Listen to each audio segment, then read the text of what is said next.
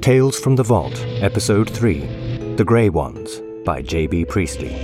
Narrated by David Sweeney Bear.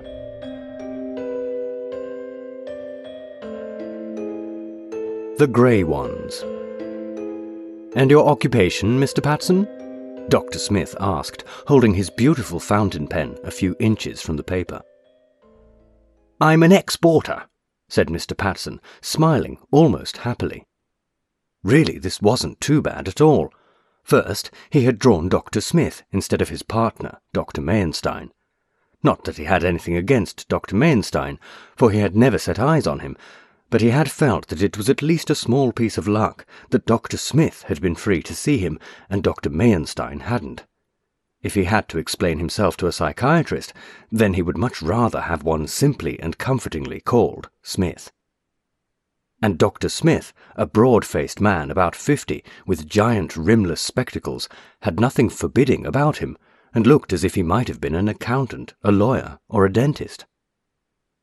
His room, too, was reassuring, with nothing frightening in it, rather like a sitting room in a superior hotel.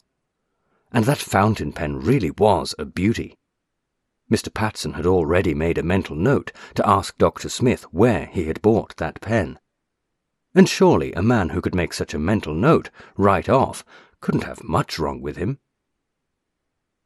It's a family business, Mr. Patson continued, smiling away. My grandfather started it, originally for the Far East. Firms abroad, especially in rather remote places, send us orders for all manner of goods, which we buy here on commission for them. It's not the business it was fifty years ago, of course, but on the other hand, we've been helped to some extent by all these trade restrictions and systems of export licenses, which people a long way off simply can't cope with. So we cope for them. Irritating work often, but not uninteresting. On the whole, I enjoy it. That is the impression you've given me, said Dr. Smith, making a note. And you are reasonably prosperous, I gather? We all have our financial worries these days, of course. Ah, ha, ha. I know I have. He produced a mechanical sort of laugh, like an actor in a comedy that had been running too long, and Mr. Patson echoed him like another bored actor. Then Dr. Smith looked grave and pointed his pen at Mr. Patson as if he might shoot him with it. So I think we can eliminate all that side, Mr. Patson. Hmm? Oh, yes, certainly, certainly said Mr. Patson hurriedly, not smiling now. Well, now, said Dr. Smith, poising his pen above the paper again, tell me what's been troubling you. Mr. Patson hesitated. Before I tell you the whole story, can I ask you a question? Dr. Smith frowned, as if his patient had made an improper suggestion. If you think it might help. Yes, I think it would, said Mr. Patson, because I'd like to know roughly where you stand before I begin to explain. He waited a moment. Dr. Smith, do you believe there is a kind of evil principle in the universe, a sort of super devil that is working hard to ruin humanity and has its agents, who must really be minor devils or demons, living among us as people? Do you believe that? Certainly not, replied Dr. Smith without any hesitation at all. That's merely a superstitious fancy for which there is no scientific evidence whatever. It's easy to understand, though we needn't go into all that now, why anybody, even today, suffering from emotional stress, might be possessed by such an absurd belief, but of course it's mere fantasy, entirely subjective in origin and the notion that this evil principle could have its agents among us might be very dangerous indeed. It could produce very serious antisocial effects. You realize that, Mr. Patson? Oh, yes, I, I do. I mean, at certain times when, well, when I've been able to look at it as you're looking at it, Doctor. But most times I can't, and that, I suppose, Mr. Patson added with a wan smile, is why I'm here. Quite so, Dr. Smith murmured, making some notes. And I think you've been well advised to ask for some psychiatric treatment. These things are apt to be sharply progressive, although their actual progress might be described as regressive, But I won't worry you with the technicalities, Mr. Patson. I'll merely say that you, or was it Mrs. Patson, or shall I say both of you, are to be congratulated on taking this very sensible step in good time. And now you know, as you said, where I stand, perhaps you had better tell me all about it. Please don't omit anything for fear of appearing ridiculous. I can only help you if you are perfectly frank with me, Mr. Patson. I may ask a few questions, but their purpose will be to make your account clearer to me. By the way, here we don't adopt the psychoanalytic methods. We don't sit behind our patients while they relax on a couch. But if you would find it easier not to address me, as you have been doing, face to face. No, that's all right, said Mr. Patson, who was relieved to discover he would not have to lie on the couch and murmur at the opposite wall. I think I can talk to you just like this. Anyhow, I'll try. Good. And remember, Mr. Patson, try to tell me everything relevant. Smoke if it will help you to concentrate. Thanks, I might later on. Mr. Patson waited a moment, surveying his memories as if they were some huge glittering sea, and then waded in. It began about a year ago. I have a cousin who's a publisher, and one night he took me to dine at his club, the Burlington. He thought I might like to dine there because it's a club used a great deal by writers and painters and musicians and theatre people. Well, after dinner we played bridge for an hour or two, then we went down into the lounge for a final drink before leaving. My cousin was claimed by another publisher, so I was left alone for about a quarter of an hour. It was then that I overheard Furbright, you know, the famous painter, who was obviously full of drink, although you couldn't exactly call him drunk, and was holding forth to a little group at the other side of the fireplace. Apparently, he'd just come back from Syria, or somewhere around there, and he'd picked this idea up from somebody there, though he said it only confirmed what he'd been thinking himself for some time. Dr. Smith gave Mr. Patson a thin smile. You mean the idea of an evil principle working to ruin humanity? Yes, said Mr. Patson. Furbright said that the old notion of a scarlet and black sulphuric Satan busy tempting people was of course all wrong, though it might have been right at one time, perhaps in the Middle Ages. Then the devils were all fire and energy. Furbright quoted the poet Blake, I've read him since, to show that these weren't real devils, and their hell wasn't the real hell. Blake, in fact, according to Furbright, was the first man here to suggest we didn't understand the evil principle, but in his time it had hardly made a start. It's during the last few years, Furbright said, that the horrible thing has really got to work on us.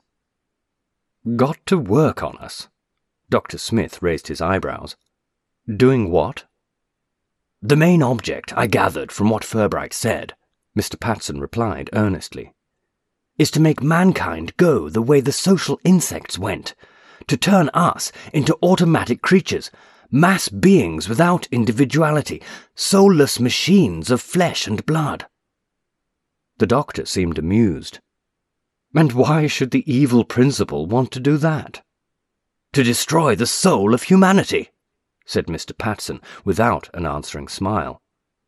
To eliminate certain states of mind that belong essentially to the good. To wipe from the face of this earth all wonder, joy, deep feeling, the desire to create, to praise life. Mind you, that is what Furbright said. But you believed him. I couldn't help feeling, even then, that there was something in it. I never thought on those lines before, I'm just a plain businessman and not given to fancy speculation. But I had been feeling for some time that things were going wrong and that somehow they seemed to be out of our control. In theory, I suppose we're responsible for the sort of lives we lead, but in actual practice we find ourselves living more and more the kind of life we don't like. It's as if. Mr. Patson continued rather wildly, avoiding the doctor's eye. We were all compelled to send our washing to one huge sinister laundry, which returned everything with more and more colour bleached out of it until it was all a dismal grey. I take it, said Dr. Smith, that you are now telling me what you thought and felt yourself, and not what you overheard this man Furbright say. About the laundry, yes, and about things never going the right way. Yes, that's what I'd been feeling, as if the shape and colour and smell of things were going. Do you understand what I mean, Doctor? Oh, yes, it's part of a familiar pattern. Your age may have something to do with it.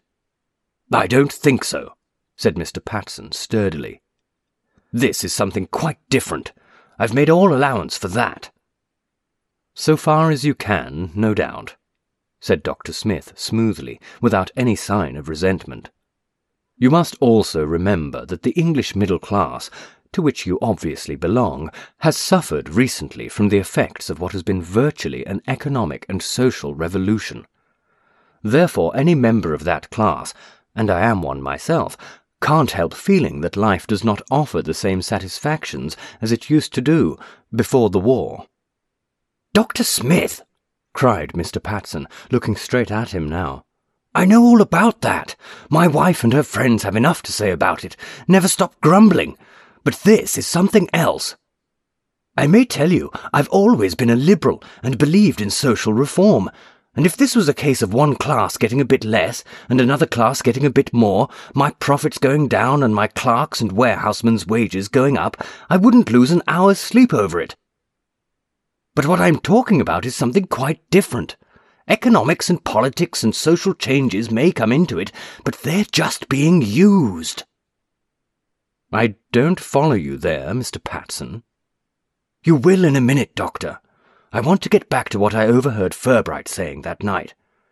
I got away from it just to make the point that I couldn't help feeling at once there was something in what he said.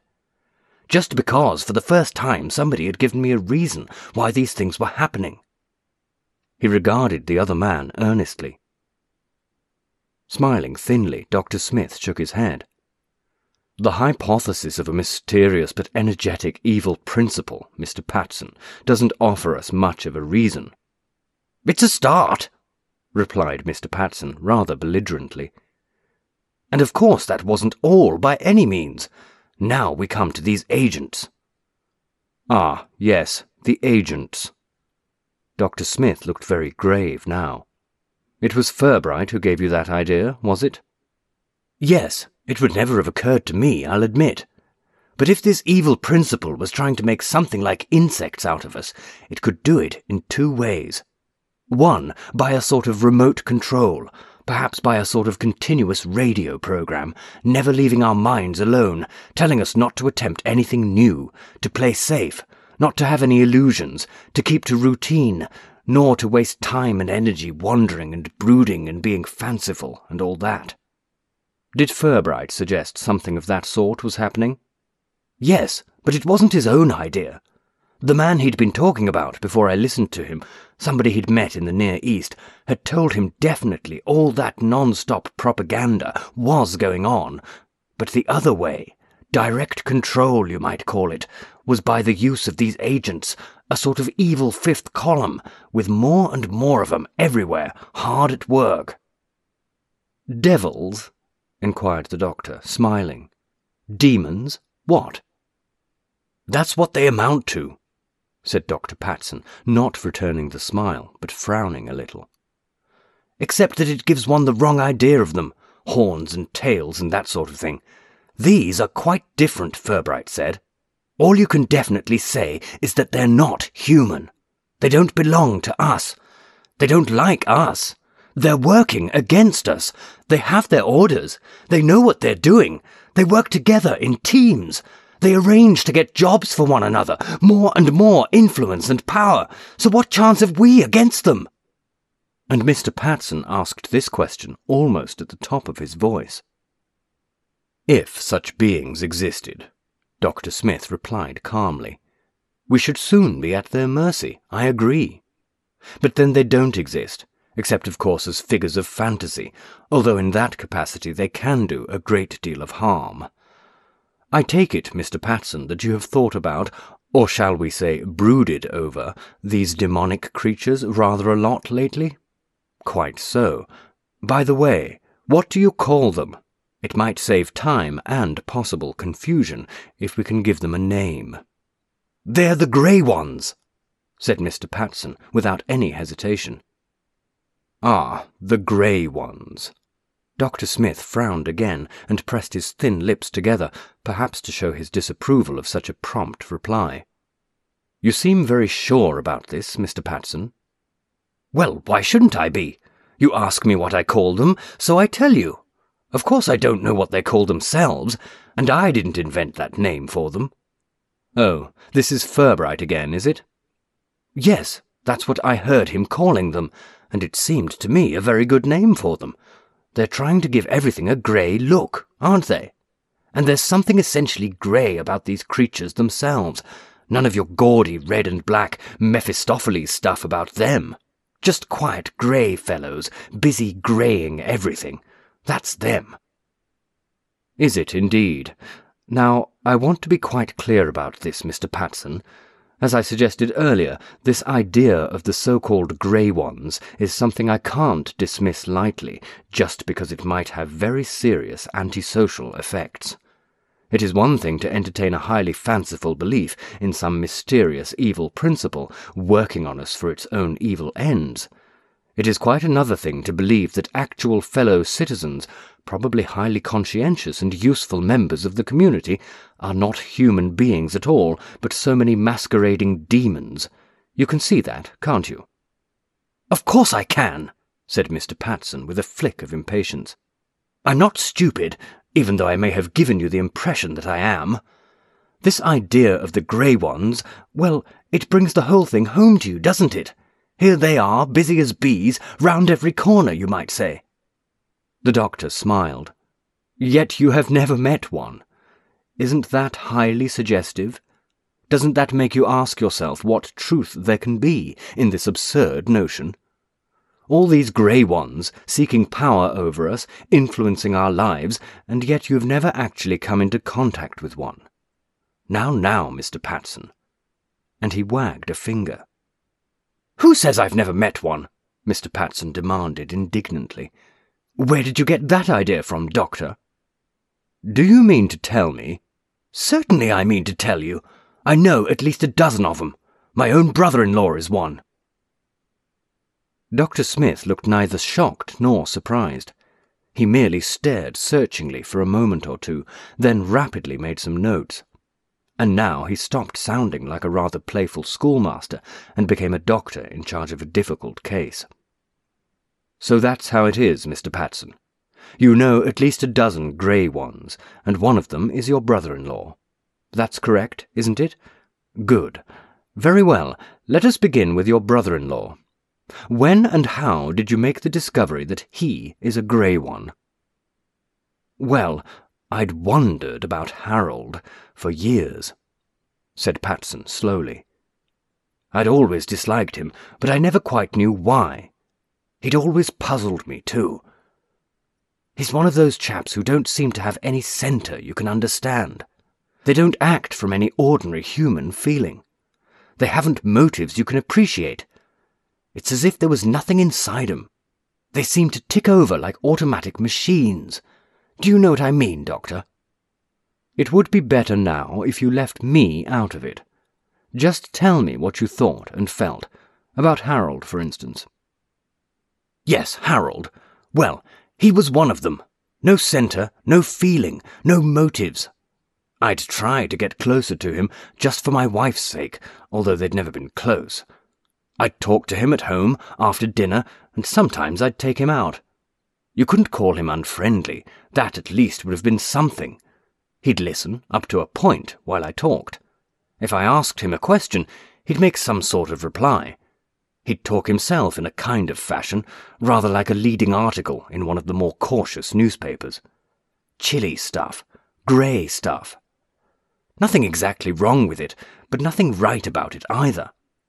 And after a time, about half an hour or so, I'd find it hard to talk to him even about my own affairs. I'd begin wondering what to say next. There'd be a sort of vacuum between us. He had a trick, which I've often met elsewhere, of deliberately not encouraging you to go on, of just staring, waiting for you to say something silly. Now I put this down to being a public official. When I first knew him, he was one of the assistants to the clerk of our local borough council. Now he's the clerk. Quite a good job, for ours is a big borough. Well, a man in that position has to be more careful than somebody like me has. He can't let himself go, has too many people to please, or rather, not to offend. And one thing was certain about Harold, and that ought to have made him more human, but somehow it didn't, and that was that he meant to get on. He had ambition, but there again, it wasn't an ordinary human ambition, with a bit of fire and nonsense in it somewhere, but a sort of cold determination to keep on moving up. You see what I mean? Oh, I forgot, no questions. Well, that's how he was, and is. But then I noticed another thing about Harold. And even my wife had to agree about this. He was what we called a damper. If you took him out to enjoy something, not only didn't he enjoy it himself, but he contrived, somehow, to stop you enjoying it. I'm very fond of a good show, and don't mind seeing a really good one several times. But if I took Harold along, then it didn't matter what it was, I couldn't enjoy it. He wouldn't openly attack it or sneer at it, but somehow by just being there, sitting beside you, he'd cut it down and take all the colour and fun out of it. You'd wonder why you'd wasted your evening and your money on such stuff. It was the same if you tried him with a football or cricket match. You'd have a boring afternoon. And if you asked him to a little party, it was fatal. He'd be polite, quite helpful, do whatever you asked him to do, but the party would never get going. It would be just as if he was invisibly spraying us with some devilish composition that made us all feel tired and bored and depressed. Once we were silly enough to take him on a holiday with us, motoring through France and Italy. It was the worst holiday we ever had. He killed it, stone dead. Everything he looked at seemed smaller and duller and greyer than it ought to have been. Chartres, the Loire country, Provence, the Italian Riviera, Florence, Siena, they were all cut down and greyed over, so that we wondered why we'd ever bothered to arrange such a trip, and hadn't stuck to Torquay and Bournemouth. Then, before I'd learnt more sense, I'd talk to him about various plans I had for improving the business. But as soon as I'd described any scheme to Harold, I could feel my enthusiasm ebbing away. I felt, or he made me feel, any possible development wasn't worth the risk. Better stick to the old routine. I think I'd have been done for now if I hadn't had sense enough to stop talking to Harold about the business. If he asked me about any new plans, I'd tell him I hadn't any. Now, all this was long before I knew about the grey ones. But I had Harold on my mind, particularly as he lived and worked so close to us. When he became clerk to the council, I began to take more interest in our municipal affairs, just to see what influence Harold was having on them. I made almost a detective job of it. For instance, we'd had a go ahead youngish chief education officer, but he left, and in his place a dull, timid fellow was appointed. And I found out that Harold had worked that. Then we had a lively chap as entertainments officer who'd brighten things up a bit, but Harold got rid of him too. Between them, he and his friend, the treasurer, who was another of them, managed to put an end to everything that added a little colour and sparkle to life round our way. Of course, they always had a good excuse, economy and all that. But I noticed that Harold and the treasurer only made economies in one direction, on what you might call the anti-grey side, and never stirred themselves to save money in other directions in what was heavily official, pompous, interfering, irritating, depressing, calculated to make you lose heart. And you must have noticed yourself that we never do save money in those directions, either in municipal or national affairs, and that what I complained of in our borough was going on all over the country. Yes, and as far as I can make out, in a lot of other countries too. Dr. Smith waited a moment or two, and then said rather sharply, Please continue, Mr. Patson. If I wish to make a comment or ask a question, I will do so. That's what I meant earlier, said Mr. Patson. when I talked about economics and politics and social changes just being used. I felt all the time there was something behind them. If we're doing it for ourselves, it doesn't make sense. But the answer is, of course, that we're not doing it for ourselves. We're just being manipulated. Take communism. The grey ones must have almost finished the job in some of those countries. They hardly need to bother any more. All right, we don't like communism. We must make every possible effort to be ready to fight it. So what happens? More and more of the grey ones take over. This is their chance. So either way they win, and we lose. We're further along the road we never wanted to travel. Nearer the bees, ants, termites. Because we're being pushed. My God, Doctor, can't you feel it yourself? No, I can't. But never mind about me. And don't become too general, please. What about your brother in law, Harold? When did you decide he was a grey one? As soon as I began thinking over what Furbright said, replied Mr. Patson. I've never been able to explain Harold before, and God knows I've tried often enough. Then I saw at once he was a grey one. He wasn't born one, of course, for that couldn't possibly be how it works. My guess is that sometime while he was still young, the soul or essence of the real Harold Suthers was drawn out and a grey one slipped in. That must be going on all the time now. There are so many of them about. Of course, they recognize each other and help each other, which makes it easy for them to handle us humans. They know exactly what they're up to. They receive and give orders. It's like having a whole well disciplined secret army working against us. And our only possible chance now is to bring 'em out into the open and declare war on 'em. How can we do that? Asked Dr. Smith, smiling a little. If they're secret I've thought a lot about that, said Mr. Patson earnestly, and it's not so completely hopeless as you might think. After a time, you begin to recognize a few. Harold, for instance. And our borough treasurer. I'm certain he's one. Then, as I told you at first, there are about a dozen more that I'd willingly stake a bet on. Yes, I know what you're wondering, Doctor. If they're all officials, eh? Well, no, they aren't though seven or eight of them are, and you can see why, because that's where the power is now. Another two are up and coming politicians, and not in the same party neither. One's a banker I know in the city, and he's a grey one all right. I wouldn't have been able to spot them if I hadn't spent so much time either with Harold or wandering about him. They all have the same cutting down and bleaching stare, the same dead touch, Wait till you see a whole lot of them together, holding a conference. Then Mr. Patson broke off abruptly, as if he felt he had said too much. Dr. Smith raised his eyebrows so that they appeared above his spectacles, not unlike hairy caterpillars on the move. Perhaps you would like a cigarette now, Mr. Patson? No, take one of these. I'm no smoker myself, but I'm told they're excellent. Ah, you have a light. Good. Now take it easy for a minute or two, because I think you're tiring a little. And it's very important you should be able to finish your account of these, er, grey ones, if possible without any hysterical overemphasis. No, no, Mr. Patson, I didn't mean to suggest there'd been any such overemphasis so far. You've done very well indeed up to now, bearing in mind the circumstances. And it's a heavy sort of day, isn't it? We seem to have too many days like this, don't we? Or is it simply that we're not getting any younger? Ha ha ha.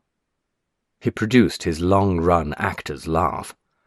Then he brought his large white hands together, contrived to make his lips smile without taking the hard stare out of his eyes, and said finally, Now then, Mr. Patson, at the point you broke off your story, shall we call it, you had suggested that you had seen a whole lot of grey ones together, holding a conference. I think you might very usefully enlarge that rather astonishing suggestion, don't you? Mr. Patson looked and sounded troubled. I'd just as soon leave that, if you don't mind, Doctor.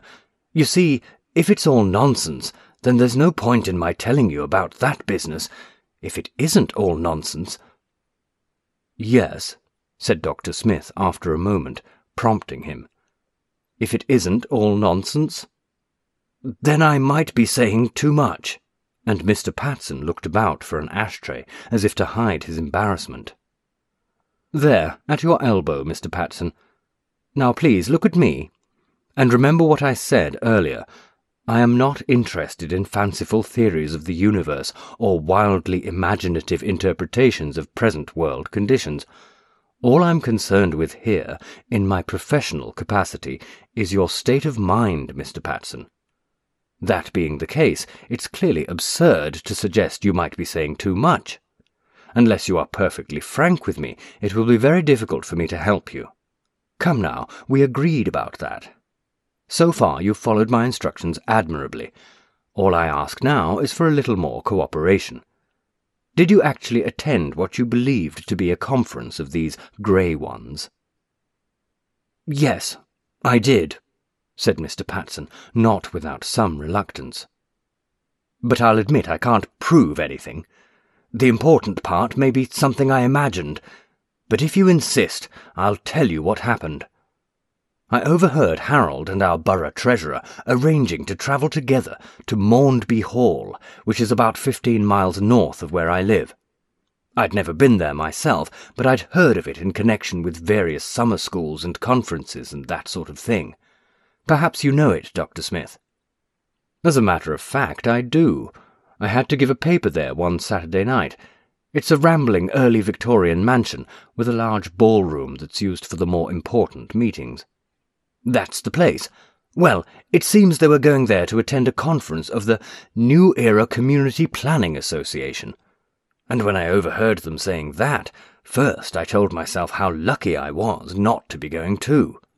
Then, afterwards, thinking it over, I saw that if you wanted to hold a meeting that no outsider in his senses would want to attend, you couldn't do better than hold it in a country house that's not too easy to get at, and call it a meeting or conference of the New Era Community Planning Association. I know if anybody said to me, Come along with me and spend the day listening to the New Era Community Planning Association, I'd make any excuse to keep away. Of course, it's true that anybody like Harold couldn't be bored. The grey ones are never bored, which is one reason why they are able to collar and hold down so many jobs nowadays, the sort of jobs that reek of boredom.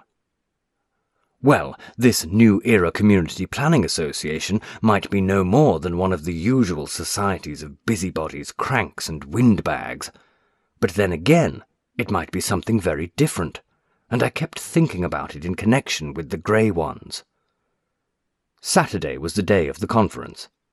I went down to my office in the morning just to go through the post and see if there was anything urgent, and then went home to lunch. In the middle of the afternoon, I felt I had to know what was happening out at Maundby Hall, so off I went in my car. I parked it just outside the grounds, scouted round a bit, then found an entrance through a little wood at the back. There was nobody about, and I sneaked into the house by way of a servant's door near the pantries and larders. There were some catering people around there, but nobody bothered me. I went up some back stairs, and after more scouting, which I enjoyed as much as anything I've done this year, I was guided by the sound of voices to a small door in a corridor upstairs. This door was locked on the inside, but a fellow had once shown me how to deal with a locked door when the key's still in the lock on the other side. You slide some paper under the door, poke the key out so that it falls to the paper, and then slide the paper back with the key on it. Well, this trick worked, and I was able to open the door, which I did very cautiously. It led to a little balcony overlooking the floor of the ballroom. There was no window near this balcony, so that it was rather dark up there, and I was able to creep down to the front rail without being seen. There must have been between three and four hundred of them in that ballroom, sitting on little chairs. This balcony was high above the platform, so I had a pretty good view of them as they sat facing it. They looked like grey ones, but of course I couldn't be sure. and for the first hour or so I couldn't be sure whether this really was a meeting of the New Era Community Planning Association or a secret conference of grey ones. The stuff they talked would have done for either. That's where the grey ones are so damnably clever. They've only to carry on doing what everybody expects them to do, in their capacity as sound, conscientious citizens and men in authority, to keep going with their own hellish task. So there I was, getting cramp, no wiser. Another lot of earnest busybodies might be suggesting new ways of robbing us of our individuality. Or an organized covey of masquerading devils and demons might be making plans to bring us nearer to the insects, to rob us of our souls. Well, I was just about to creep back up to the corridor, giving it up as a bad job, when something happened. He stopped and looked dubiously at his listener. Yes, Mr. Patson, said Dr. Smith encouragingly. Then something happened. This is the part you can say I imagined, and I can't prove I didn't. But I certainly didn't dream it, because I was far too cramped and aching to fall asleep. Well, the first thing I noticed was a sudden change in the atmosphere of the meeting. It was as if somebody very important had arrived, although I didn't see anybody arriving. And I got the impression that the real meeting was about to begin. Another thing, I knew for certain now that this was no random collection of busybodies and windbags, that they were all grey ones. If you asked me to tell you in detail how I knew, I couldn't begin, but I noticed something else after a minute or two. These grey ones massed together down there had now a positive quality of their own which I'd never discovered before. It wasn't that they were just negative, not human, as they were at ordinary times. They had this positive quality, which I can't describe except as a sort of chilly hellishness. As if they'd stopped pretending to be human and were letting themselves go, recovering their demon natures. And here I'm warning you, Doctor, that my account of what happened from then is bound to be sketchy and peculiar. For one thing, I wasn't really well placed up in that balcony, not daring to show myself and only getting hurried glimpses, and for another thing, I was frightened. Yes, Doctor, absolutely terrified. I was crouching there just above three or four hundred creatures from some cold hell. That quality I mentioned, that chilly hellishness, seemed to come rolling over me in waves. I might have been kneeling on the edge of a pit of iniquity a million miles deep. I felt the force of this hellishness not on the outside, but inside, as if the very essence of me was being challenged and attacked. One slip, a blackout, and then I might waken up to find myself running a concentration camp, choosing skins for lampshades. Then somebody, something, arrived. Whoever or whatever they'd been waiting for was down there on the platform. I knew that, definitely. But I couldn't see him or it. All I could make out was a sort of thickening and whirling of the air down there. Then, out of that, a voice spoke, the voice of the leader they had been expecting. But this voice didn't come from outside, through my ears.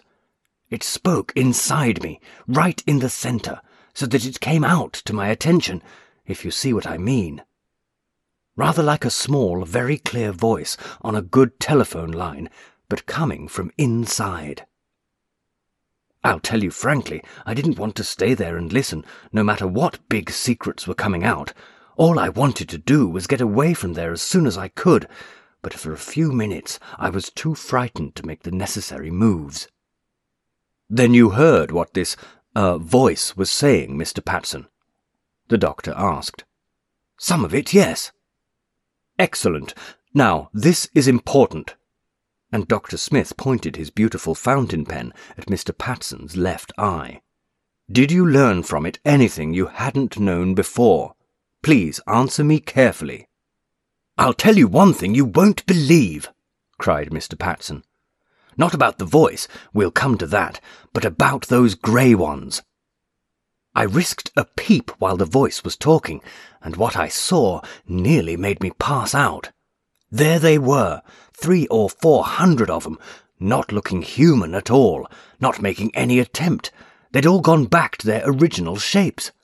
They looked, this is the nearest I can get to it, like big semi-transparent toads. And their eyes were like 600 electric lamps burning under water, all greeny, unblinking, and shining out of hell. But what did you hear the voice say? Dr. Smith was urgent now. How much can you remember? That's what I want to know. Come along, man. Mr. Patson passed a hand across his forehead and then looked at the edge of his hand with some astonishment, as if he had not known it would be so wet. I heard it thank them in the name of Adaragrapha, Lord of the Creeping Hosts. Yes, I could have imagined it, only I never knew I'd that sort of imagination. And what is imagination, anyhow? What else, what else did you hear, man? Ten thousand more were to be drafted into the Western region. There would be promotions for some there who'd been on continuous duty longest. There was to be a swing over from the assault by way of social conditions, which could almost look after itself now, to the draining away of character, especially in the young of the doomed species. Yes, those were the very words. Mr. Patson shouted, jumping up and waving his arms. Especially in the young of the doomed species. Us! Do you understand? Us! And I tell you, we haven't a chance unless we start fighting back now. Now! Yes, and with everything we've got left. Grey ones, and more and more of them coming, taking charge of us, giving us a push here, a shove there, down, down, down. Mr. Patson found his arms strongly seized and held by the doctor, who was clearly a man of some strength. The next moment he was being lowered to his chair. Mr. Patson, said the doctor sternly, you must not excite yourself in this fashion. I cannot allow it. Now, I must ask you to keep still and quiet for a minute while I speak to my partner, Dr. Mayenstein. It's for your own good. Now, give me your promise. All right, but don't be long, said Mr. Patson, who suddenly felt quite exhausted. As he watched the doctor go out, he wondered if he had not said either too much or not enough. Too much, he felt, if he was to be accepted as a sensible businessman who happened to be troubled by some neurotic fancies.